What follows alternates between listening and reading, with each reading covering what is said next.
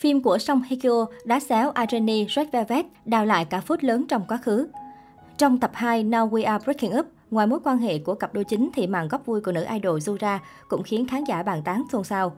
Không chỉ nức nở với visual của người đẹp này, nhiều người còn cho rằng phân đoạn xuất hiện ngắn của Zura có nội dung đá xéo nữ idol đình đám Irene Red Velvet và một phút lớn của cô trong quá khứ. Cụ thể, trong phân đoạn này, Jura vào vai Hirin, một người nổi tiếng trong lĩnh vực thời trang được công ty của Ha Yeon Eun, Song Hye mời tham gia sự kiện lớn. Dù còn khá trẻ, chưa có nhiều kinh nghiệm trong nghề, nhưng biết mình nổi tiếng, Hirin cho mình được quyền trên cơ tất cả mọi người.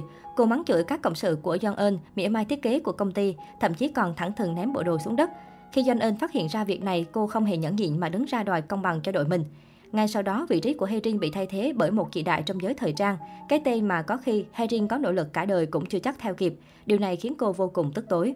Sở dĩ nói tình tiết này đã xé phốt lớn của nữ idol Arjani là bởi trong quá khứ cô từng bị một biên tập viên trực thuộc tạp chí nổi tiếng tố đã chửi rủa mắng nhiếc mình suốt 20 phút bằng những từ ngữ nhục mạ công kích.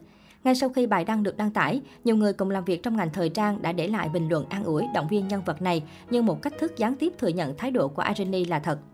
Tháng 8 vừa qua, sau màn comeback thành công với Queendom, Red Velvet đã có dịp chiêu đãi nhân viên của mình bằng những bữa ăn được chuẩn bị chu đáo trong chương trình Queendom Restaurant. Chương trình được thực hiện như một lời cảm ơn chân thành của Red Velvet gửi đến những người đã hết mình giúp đỡ cho màn comeback đặc biệt sau gần 2 năm này. Trong chương trình, các nhân viên đã có rất nhiều câu chuyện để chia sẻ về các thành viên Red Velvet, bao gồm cả nhà tạo mẫu tóc Sunji, người có kỷ niệm ngọt ngào nhất về Irene, mặc dù câu chuyện đã nhiều năm trôi qua. Trong khi các thành viên Red Velvet và nhân viên đang hồi tưởng lại những kỷ niệm về chuyến lưu diễn tại Nhật Bản của nhóm, nhà tạo mẫu tóc Sunji đột nhiên nhớ lại một câu chuyện khi cô mới bắt đầu làm việc với Red Velvet. Sunji và các nhân viên khác của salon Sunsu đã tạo dựng phong cách cho nhóm trong nhiều năm. Nhân chuyến đi đến Nhật Bản cùng họ là chuyến công tác đầu tiên của cô với Red Velvet. Sunji tiếp tục tiết lộ rằng kỷ niệm đặc biệt diễn ra khi cô trở về Hàn Quốc cùng nhóm. Cô nhớ lại, Ajeni và tôi không thân thiết lắm, nhưng điều đó không ngăn được trưởng nhóm Red Velvet thực hiện một cử chỉ hoàn toàn ngọt ngào đối với nhà tạo mẫu tóc.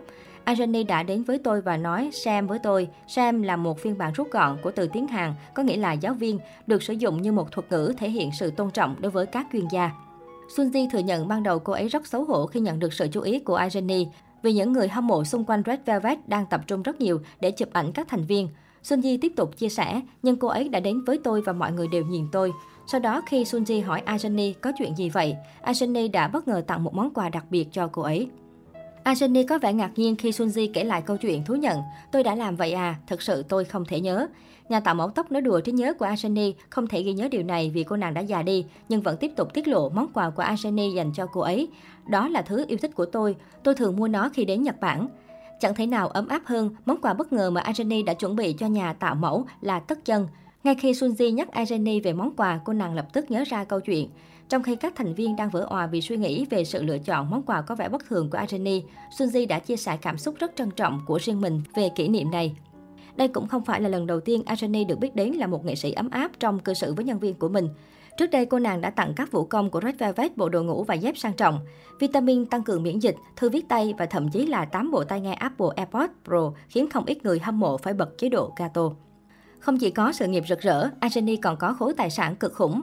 Theo Affair Post thống kê vào ngày 6 tháng 7, Anjani có tài sản ròng hơn 4 triệu đô la Mỹ. Bên cạnh các dự án chung với Red Velvet, Anjani còn có nhiều hoạt động solo giúp nâng cao giá trị và tài sản. Trước khi tạm dừng hoạt động vì vướng scandal mắng chửi biên tập viên thời trang, Anjani được mệnh danh nữ hoàng quảng cáo. Ajani ký hợp đồng với nhãn hàng đến từ nhiều lĩnh vực khác nhau gồm mỹ phẩm, đồ làm đẹp, thực phẩm chức năng.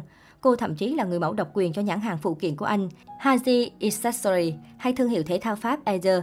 Năm 2019, Ajani trở thành nàng thơ của thương hiệu trang sức cao cấp Italy Damiana. Nữ ca sĩ là người châu Á đầu tiên đại diện cho thương hiệu này.